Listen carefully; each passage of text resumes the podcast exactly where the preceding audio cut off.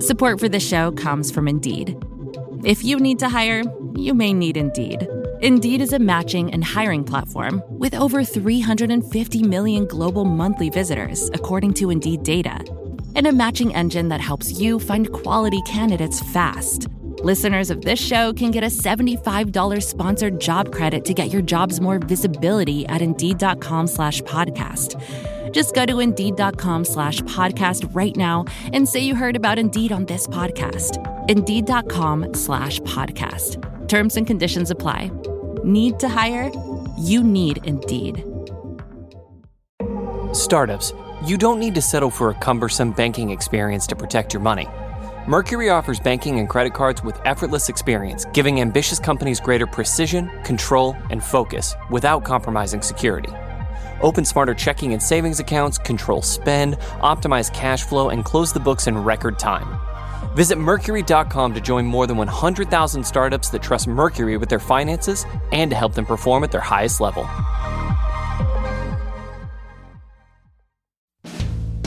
Hi, I'm Kara Swisher, editor-at-large of Recode. You may know me as someone whose best friends are Russian bots, but in my spare time I talk tech, and you're listening to Recode Decode from the Vox Media Podcast Network. Today in the red chairs are Bill Browder and Josh Browder, an entrepreneurial father and son duo. Bill is a hedge fund manager, the CEO of Hermitage Capital Management, and the author of the best-selling nonfiction book, Red Notice. And his son, Josh, is the CEO of a company called Do Not Pay, which describes itself as the world's first robot lawyer. Bill and Josh, welcome to Recode Decode. We're great to be here. Thank you for having me. So I met Bill at a party at an Aspen Security Summit where we were talking about lots of important security issues, of which Bill is rather familiar. And he told me about Josh's company, which is a startup in San Francisco, correct? That's right. And I wanted to sort of get them together to talk about this, not just a father and son, but like where entrepreneurism right now, where investing is, where it's an important thing. So let's start first with you, Josh. Explain your company, Do Not Pay. What we do is we help consumers fight for their rights. Right, okay. So Facebook has a team of lawyers figuring out how to mess with and screw the consumer, but the average person has no one. So we help you get out of your parking tickets, fight when there's a data breach, do all government paperwork, all the things that is really expensive, but technology is very good at automating. So explain how you do that. Explain how you automate that. So, for example, you get a parking ticket, you go on to Do Not Pay, and it asks you questions about your ticket. Based on your answers, it generates all the documents and finds a loophole to get you out of your parking fine. For example, problems with the signage, things like that. So you have to sort of document that with them. That's right. And so how did you come up with this concept? So I was I'm from the UK, and when I turned 18, I started driving, and I got about 30 parking tickets, and I couldn't afford to pay these really expensive tickets, and so I was writing the same letter. I wasn't going to pay them for him. Right, okay, good. Good parenting right there. I was writing the same appeal letter over and over again, and I've always loved software, and I thought this can so easily be automated. So it started with parking tickets and then morphed into everything else, and now it works in 150 different areas of the law. So the concept of robot lawyer, I mean, I welcome it. I have to say I welcome our robot overlords in general. But talk about the concept, because a lot of legal stuff is, a lot of people talk about AI replacing this and that and everything else, but legal stuff seems perfect in that regard. It's really perfect. I don't think bots are going to be arguing in the Supreme Court anytime soon, but for something like consumer rights for a parking ticket, it's really perfect and can give people a lot of leverage. So parking tickets are one thing, but when you're talking about more complex legal issues, it's different. So we have this product, it's called Owed $500 Plus, and you can sue anyone in small claims court for under $10,000. So if your landlord is not returning your security deposit, you can now fight back. Most people have no idea what to do in that situation. So they have to go to the small claims court. How different is from Nolo or some of the other sites that provide forms and things like that? Well, this actually walks you through from start to finish, everything from the demand letter to forms to a script to even read in court. So you're almost a bot yourself following the instructions. And so it's a pay thing. So these are relatively small legal issues. Yeah, but sometimes it can be even like $5,000 for a security deposit. So, but can it morph out into a bigger kind of thing? One of the biggest things that we did is we helped people sue Equifax after the data breach. And so we'll go through that. So explain what Equifax did. So Equifax leaked the credentials of hundreds of millions of Americans. And as a result, they got hacked. They had credit card fraud. And so everyone was waiting for this class action settlement years later where everyone, it now appears people won't even get like dozens of dollars. Mm-hmm. And so what we said is, why not take Equifax to small claims court using technology? Mm-hmm. And when we did it, lots of lawyers said this will never work. But it turns because you can't, it's very difficult to for an average person to just read a script and prove negligence against a large corporation. Mm-hmm. So it was really an experiment, but it was actually successful. We had hundreds of people win thousands of dollars against Equifax. Meaning saying that they, in a small claims point of view, you have to show harm, correct? That's right. And so people were showing that they were hacked and terrible things that happened in their lives as a result. Mm-hmm. And so what's the big picture of doing this, besides you getting parking tickets? What's the, which often entrepreneurial idea comes from stuff like this, but what's the bigger, how can you carry it out to a larger idea of certain acts that we think of as sort of artisanal almost, that we have to hire lawyers? I've interviewed a divorce lawyer who said a lot of this can be automated, for example. I see Do Not Pay as a sort of consumer union. We have workers' unions, so why not have a consumer union?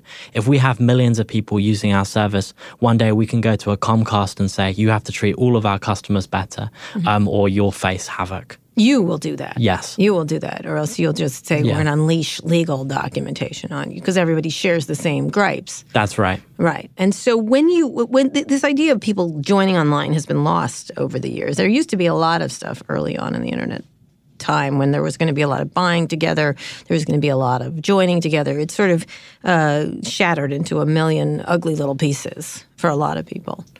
Yeah, I think that's lost. Everyone is too separated, but if you get people back together, then the big corporations will have to behave. So Bill, you're a hedge fund manager, you make investments and things like that. You have a little more of a reputation for other things, but... Well, I used to be a hedge fund manager. Right. I guess now I would probably characterize myself as Putin's number one enemy. Yes, that's right, yeah. I was a hedge fund manager in Russia. I ended up exposing corruption. I was expelled from the country by Putin, declared a threat to national security. Mm-hmm. My offices were raided. I hired a young lawyer named Sergei Magnitsky to help me defend myself.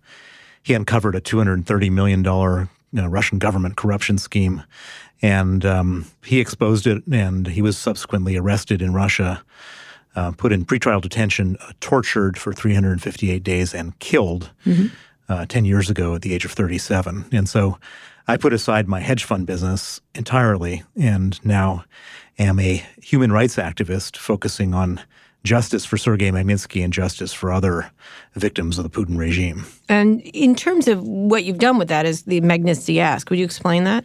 So we couldn't get justice in Russia because the people who killed Sergei were protected by Putin explicitly. He actually openly exonerated them. And so we said we need to get justice in the West. And how do we get justice in the West? Well, the answer is that the Russians who commit these crimes, who killed Sergei and do other similar things, they do it for money. They don't keep that money in Russia. They keep that money in the West. And so we said to ourselves, if they value money so much that they're going to kill people and then they want to keep it safe in the West by making it, putting their money at risk, that may not be real justice in terms of prosecution for murder, but it certainly puts them in a very weak and vulnerable position. And so we came up with this idea of freezing their assets and banning their visas. And I first brought this idea to Washington in 2010 with a Democratic senator named Benjamin Cardin and Republican Senator John McCain. And of all the things that people don't agree on in Washington, the one thing they could agree on was that Russian torturers and murderers shouldn't come to America and shouldn't be able to spend their money here.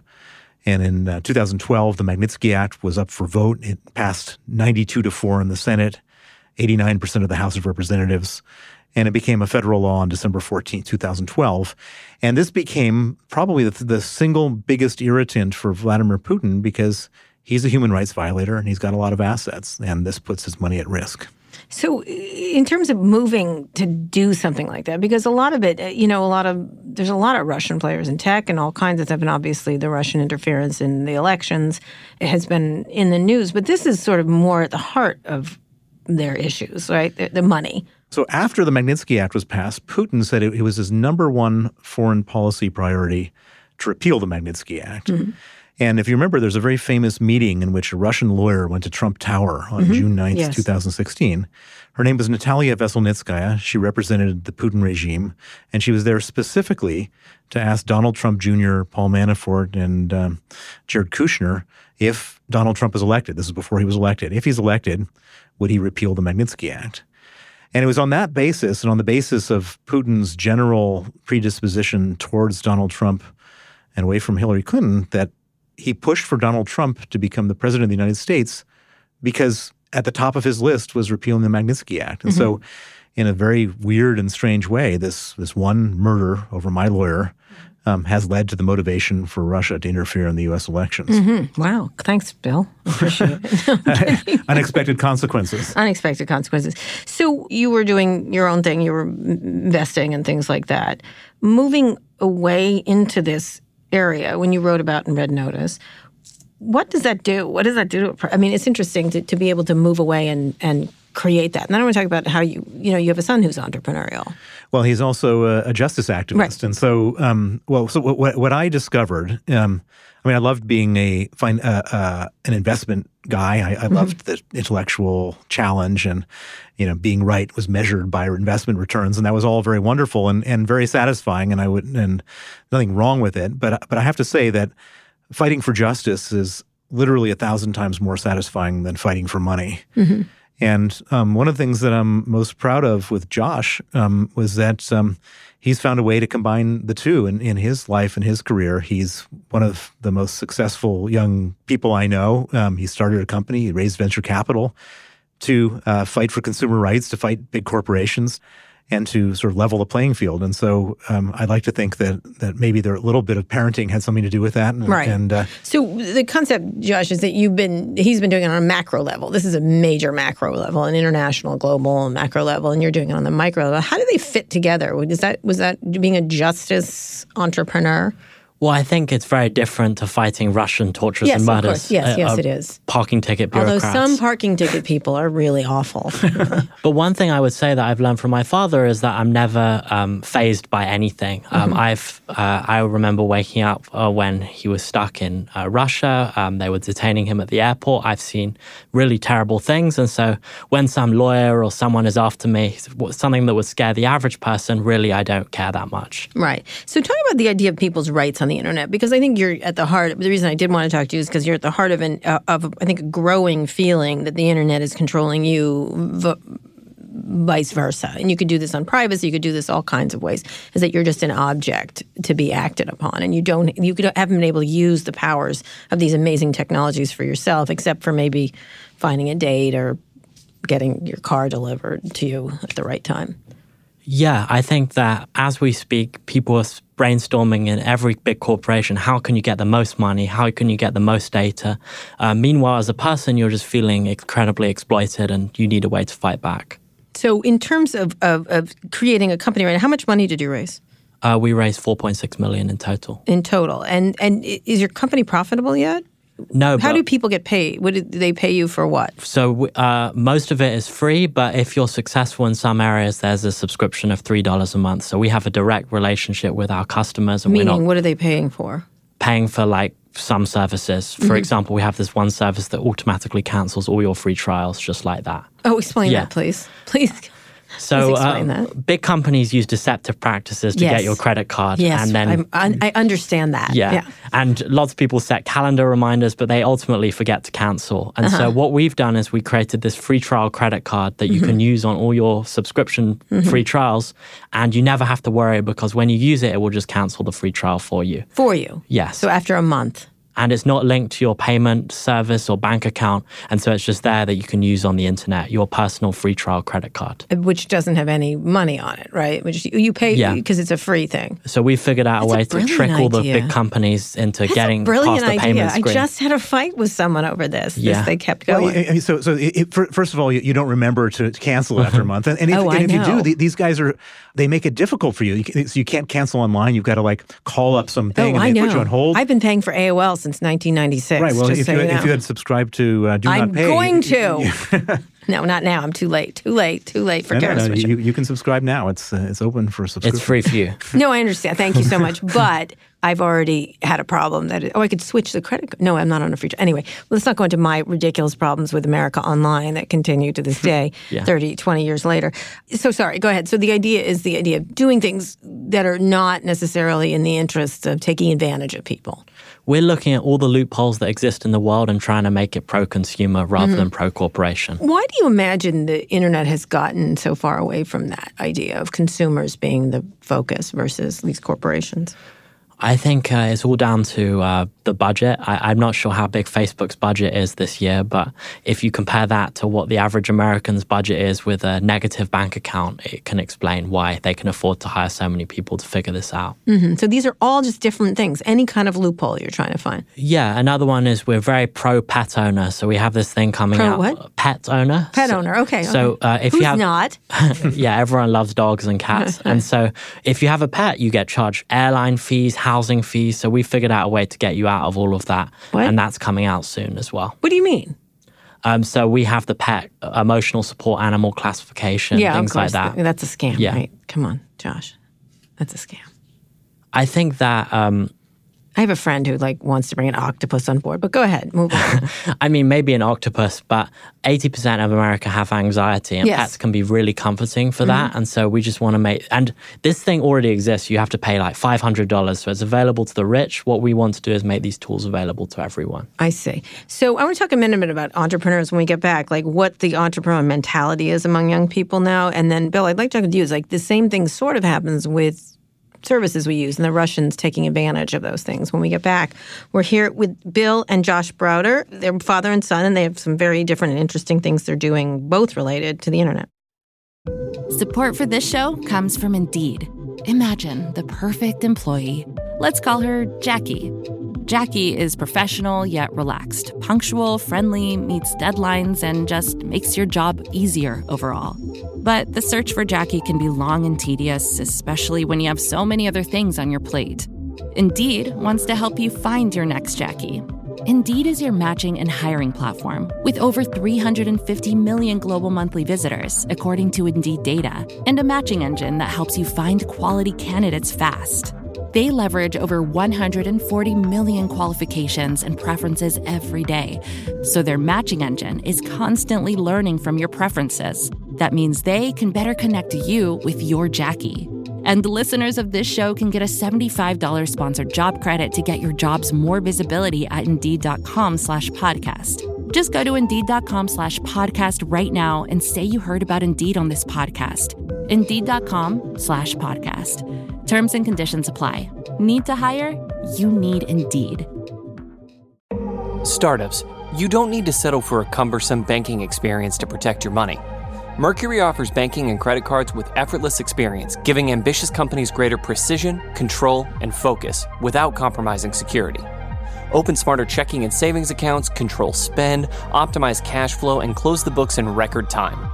Visit Mercury.com to join more than 100,000 startups that trust Mercury with their finances and to help them perform at their highest level.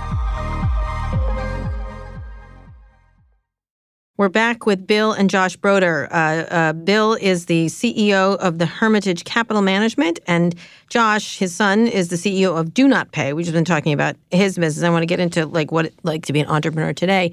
But one of the things that you've zeroed on, even though you're dealing with sort of high-level international finance stakes, is the Russian continued use and abuse of platforms for their benefit and against the benefit of consumers, voters, and different, and to manipulate people.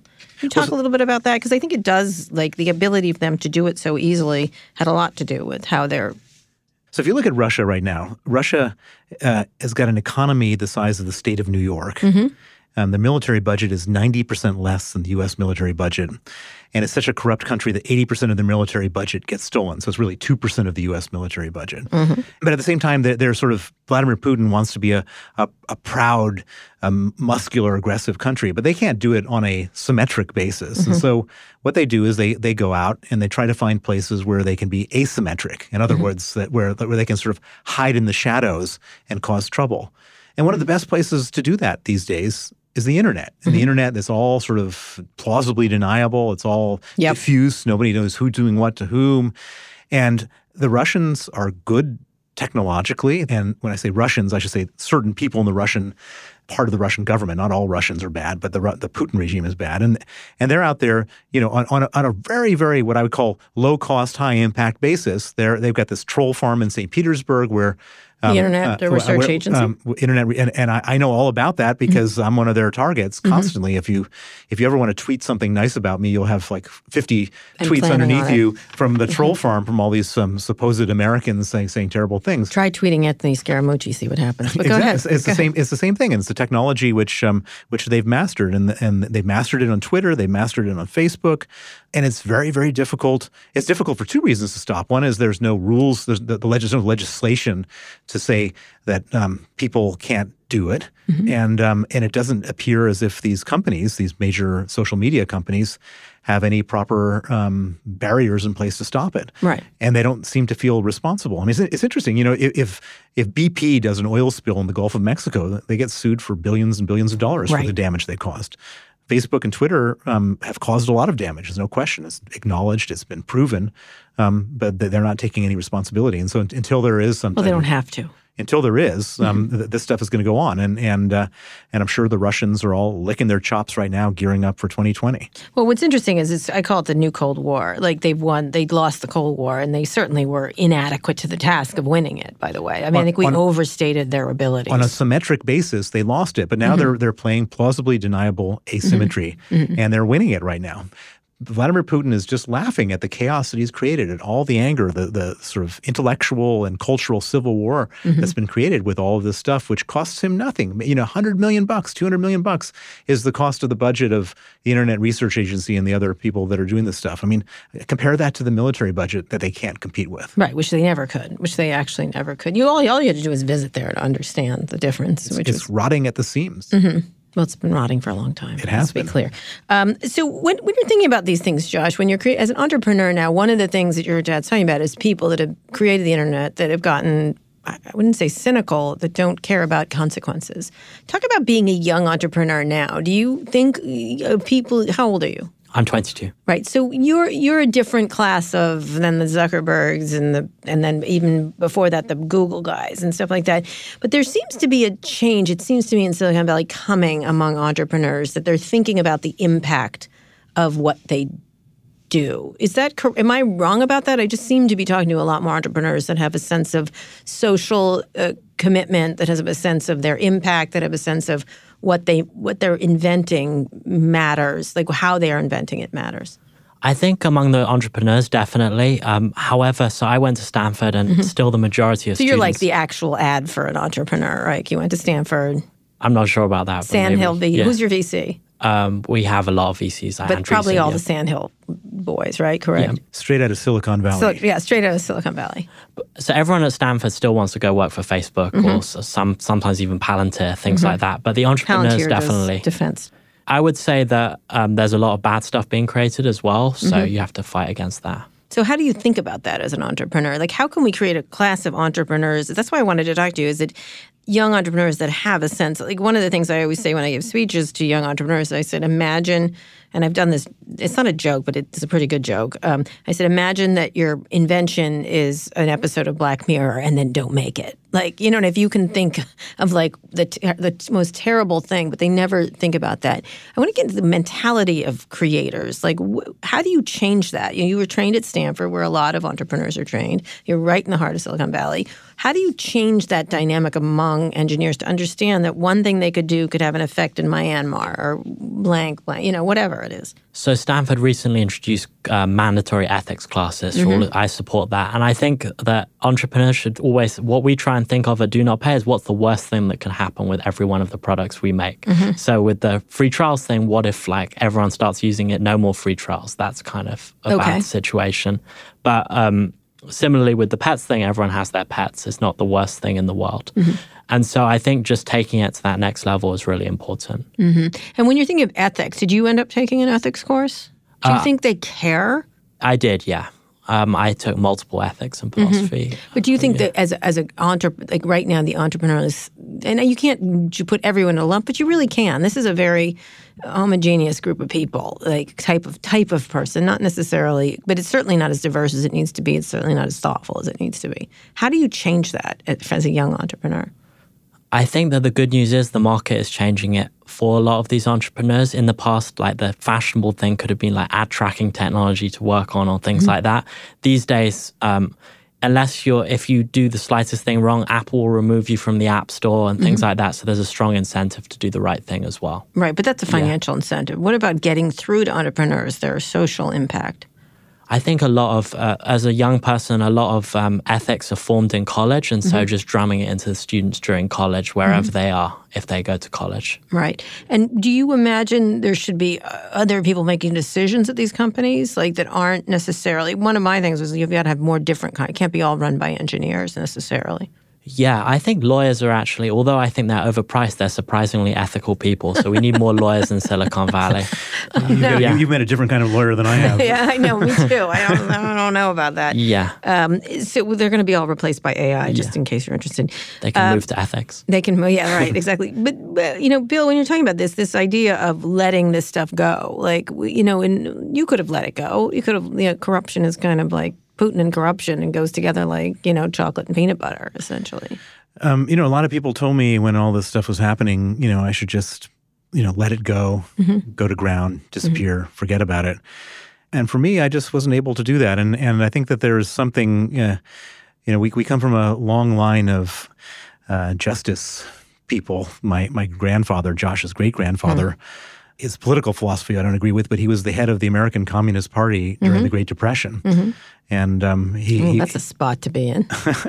Well, I mean, and he actually had that was probably the high moment of the American Communist Party. It was, indeed. Because there was there was just such injustice where everybody was, you know, starving and a few people had everything. And so there's been this you know, I don't know whether it's genetic or cultural that sort of runs through our family where everybody, and including Josh's little brothers and sisters, everybody just feels like a immense sense of anger and injustice. And, I don't know how you teach that. I don't know how it comes around. What's been the repercussions for you, besides danger, presumably? Well, for me, just like avoiding umbrellas at all costs. Well, the repercussions have been absolutely dramatic. The Russians have threatened to kill me. They wanted you back there, I remember. They threatened to kidnap me. They've gone after me using Interpol arrest warrants 8 times. I was arrested in Madrid last summer on a Russian Interpol arrest warrant. I live in London. They've applied to the British government 12 times for mutual legal assistance and extradition. And their allegations are? That, well, I've been convicted twice in Russian court and sentenced to 18 years in prison. They've accused me of murdering Sergei Magnitsky and murdering 4 other individuals. They accused me of being a spy, all sorts of stuff. I mean, it's basically, I know that I've gotten right under Vladimir Putin's skin by the amount of crazy allegations they've made against me. And in a certain way, I almost wear it as a badge of honor because if I wasn't being effective and they weren't feeling it, they would, you know, they probably wouldn't be doing all this crazy stuff. Is there a chance that the Magnitsky Act, I mean, Trump is his pal, right? Does that worry you, the closeness of the Trump administration to Putin? Well, there's 2 things. There's Donald Trump himself and the Trump administration. And Donald Trump himself is he's off his head. And probably the most crazy thing that happened was last summer there was the first summit between Donald Trump and Vladimir Putin. And it took place a couple days after the indictment. Robert Mueller indicted 12 Russian military intelligence officers. And at the press conference after the summit, which was, by the way, held in secret without any people there. I recall. No one had a pen. There was no witnesses from the U.S. side. And the journalist from Reuters raised his hand and said, President Putin, are you going to hand over the 12 Russian GRU agents? And Putin, who obviously had been thinking about this all throughout the weekend, what his response was going to be, he said, well, it's not so simple as that. Yes, we will, provided that President Trump hands over Bill Browder, me, I remember. And 11 of his members of his criminal organization, which turned out to be Mike McFaul, the U.S. ambassador to Russia, Kyle Parker, the chief of staff of the U.S. Helsinki Commission that drafted the Magnitsky Act, Todd Hyman, who was an agent at the Department of Homeland Security that was prosecuting money launderers connected to the Magnitsky case, and a bunch of other people all somehow connected. And Donald Trump said, I think that's a brilliant idea. And it took him about 4 days to walk that back. And it was only 1 hour before the Senate voted 98 to 0 that none of us should be handed over. Mm-hmm. And so Donald Trump, I don't know what's going through his mind. His administration is not like that. I mean, at the same time as he was considering it, the spokesperson from the State Department said it was absurd. The head of the FBI said that's not going to happen, mm-hmm. et cetera, et cetera. But I don't know what he's going to do. But I'm not as concerned about the Magnitsky Act being repealed for one simple reason, is that it requires an act of Congress. Mm-hmm. And I've met many members of both sides of the aisle, and whether people, you know, criticize Donald Trump or not on the Republican side, they're not going to hand over. They're not going to allow Russian torturers and murderers to come back into America. So I think the Magnitsky Act. The Saudi ones, but go ahead. Well, actually, interestingly, on Saudi, it's another story. So the Magnitsky Act has now been expanded to mm-hmm. go after bad guys globally. Right. And after the Jamal Khashoggi murder, Lindsey Graham and many other Republicans were pounding the table saying that these people should be sanctioned, going right up to Mohammed bin Salman. And in the end, the U.S. administration sanctioned 17 Saudis on the Magnitsky Act.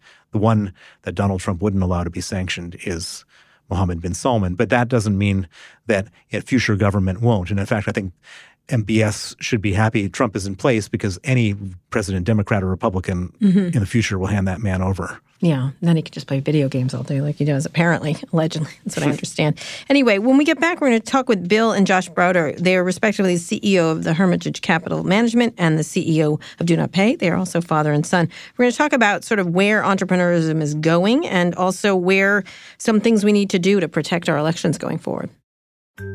Support for this show comes from Fiverr, the world's largest marketplace for freelance services.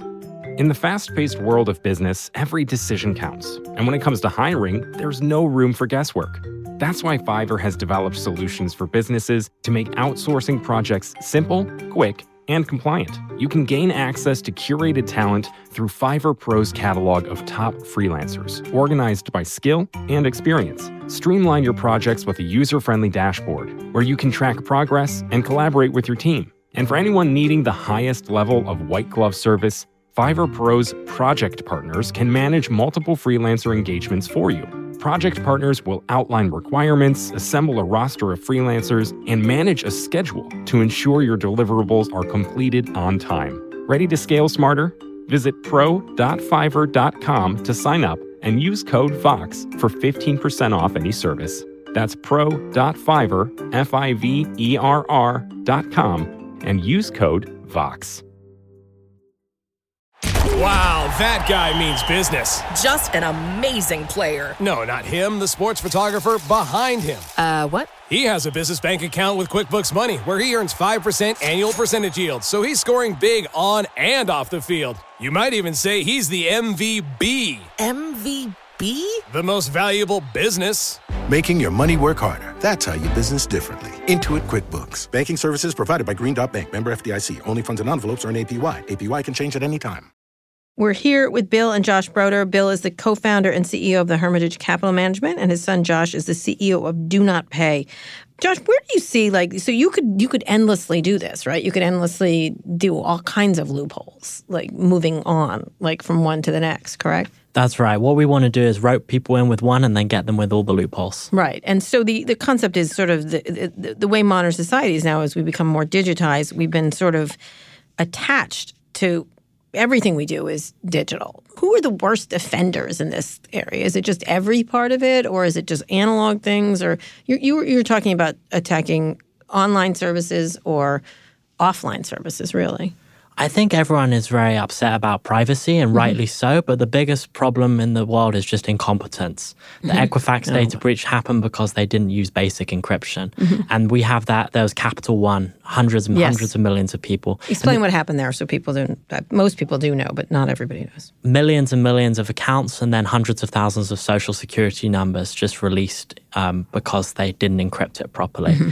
And as like it takes like one Stanford computer science class to learn how to do that. And It's amazing that these corporations with billions of assets can't even do it properly.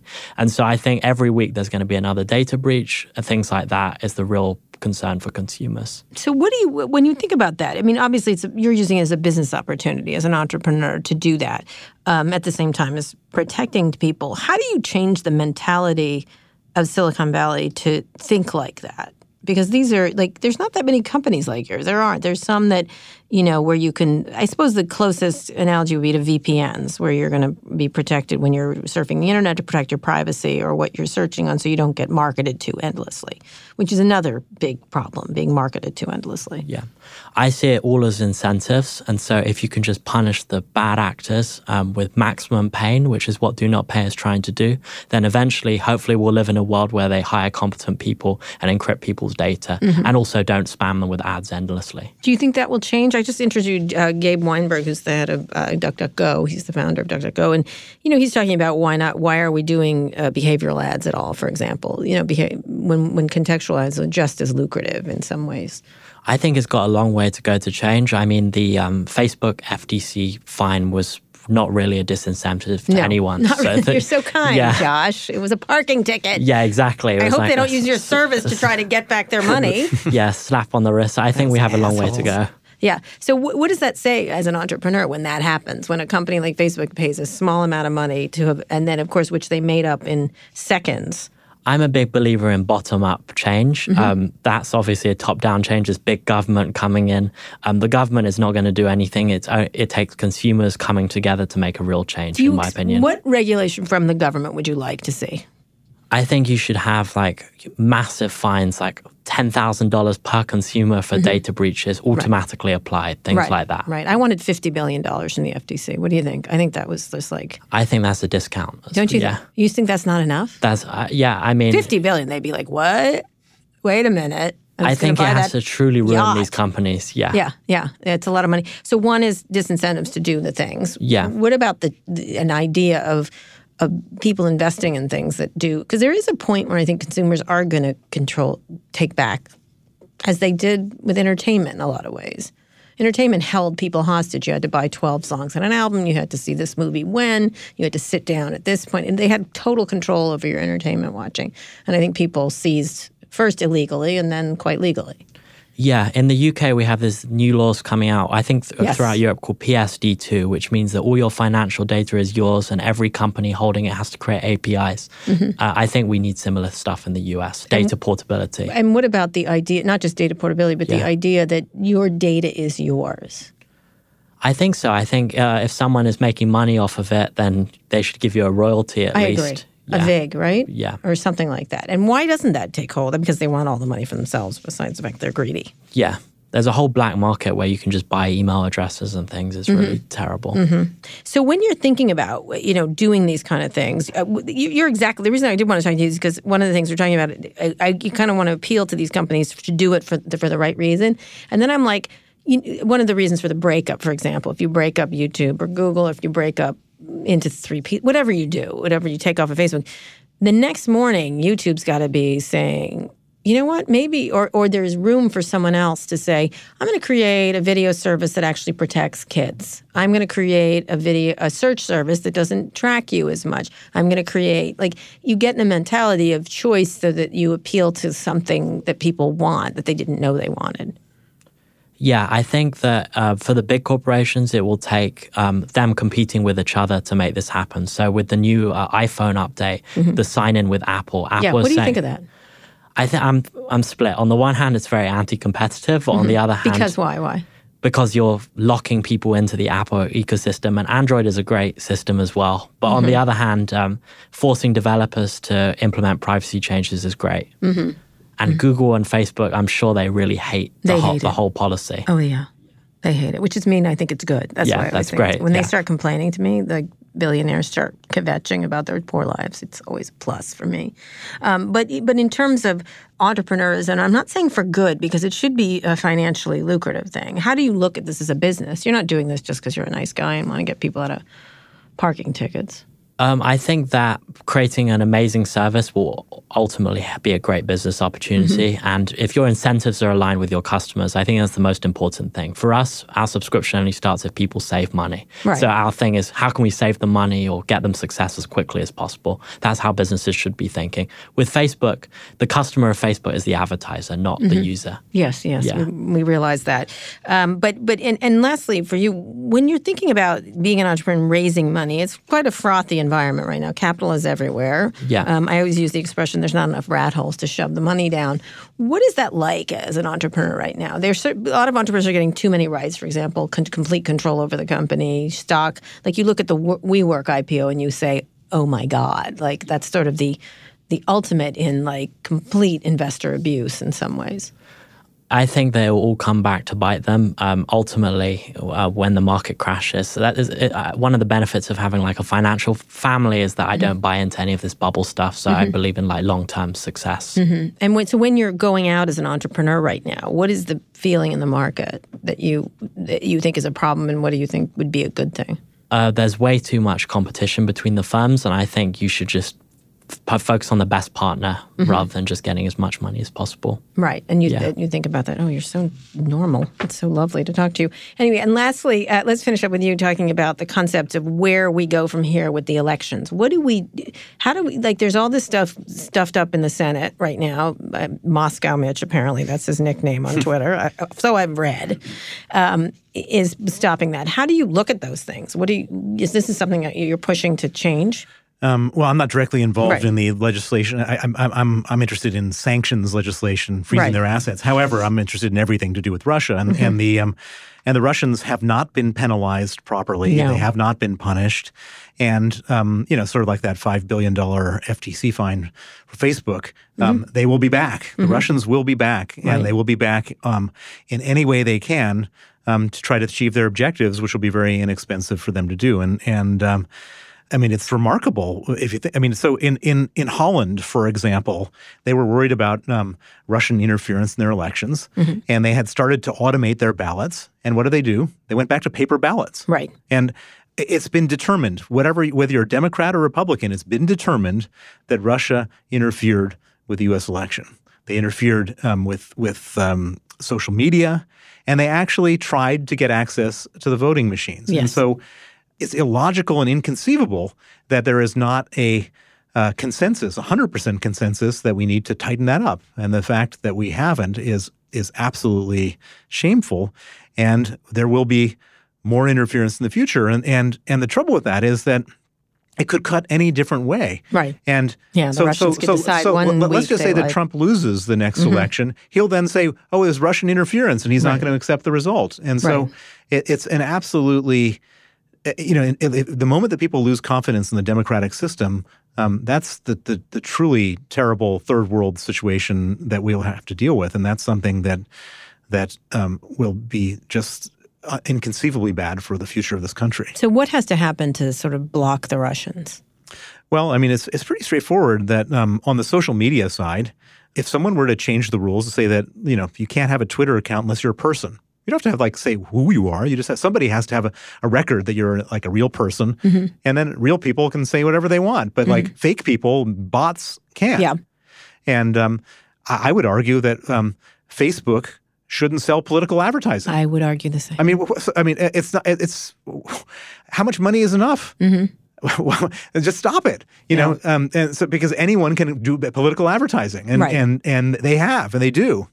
And then I think that unless there's confidence that in these electronic ballots, just go back to paper ballots. Be done with it. Or both. Both. Microsoft is proposing both an encrypted digital ballot, and which has an accompanying paper ballot that you have to match up. This is not rocket science, but the indigestion of the legislative system and the fact that no one's even willing to consider this is in Congress is well, I should say in the Senate. The House actually passed the bill. The Senate didn't. Right. Hence Moscow Mitch, but move along. Moscow Mitch. I mean, even some of my young children are like chanting Moscow Mitch. I mean, do you do that with them? No, I'm kidding. So all that stuff needs to be fixed, and it's not being fixed, and we're going to all be wondering what what these guys were up to when the results come in 2020. Mm-hmm. So what are you focusing in on now? Well, from my perspective, protecting the Magnitsky Act. Well, and the Magnitsky Act is protected. From my perspective, there's two things I'm doing. One is to get other countries to pass the Magnitsky Act. We've mm-hmm. got the Magnitsky Act passed by the United States. We succeeded in getting a Canadian Magnitsky Act, a British Magnitsky Act, an Estonian, Latvian, and Lithuanian Magnitsky Act. The island of Gibraltar and Jersey have Magnitsky Acts, but the big prize is Europe, the EU. Mm-hmm. The Russians all travel to south of France, to Sardinia and Italy. They do like those villas there. The Marbella and Spain. Mm-hmm. And they love that stuff. And if we can get an EU Magnitsky Act, and those villas will get seized. They won't be able to travel. They'll be stuck, sentenced to life in Russia. Mm-hmm. And that will be a huge, huge thing. It's sort of halfway there. Some of the good European countries are pushing it forward. Hungary, which is led by a man named Viktor Orban, who's a buddy of Putin, mm-hmm. is trying to stop it. You've got other countries like Italy, where you have Salvini, who is mm-hmm. the best friend of Putin, who's also trying to stop it. And so it's a struggle. It's a struggle in the EU, but that's our big thing. The other thing which we're trying to do is we figure out who got the money, who got the $230 million from the corruption scheme that my lawyer Sergei Magnitsky exposed and was killed over. And we found that money and going through a lot of different countries, through a lot of different banks. And we are working with law enforcement in 16 different countries to have the bankers prosecuted and the money frozen. For the guys who value money more than human life, those people, when their assets get frozen, get very upset, and that's a good thing. Well, good. All right. Thank you so much, both of you. I love when a son and father do social justice and use the internet for profit and fun. I really appreciate it. Again, Josh Browder, his company is called Do Not Pay, and I'm going to use it for a couple of things now that I realize I can do that. And Bill is still working on these issues around Russia and their complete abuse of financial systems, the internet, etc. Thank you so much for coming on the show. You can follow me on Twitter at Kara Swisher. My executive producer, Erica Anderson, is at Erica America. My producer, Eric Johnson, is at Hey ESJ. Bill and Josh, where can people find you online?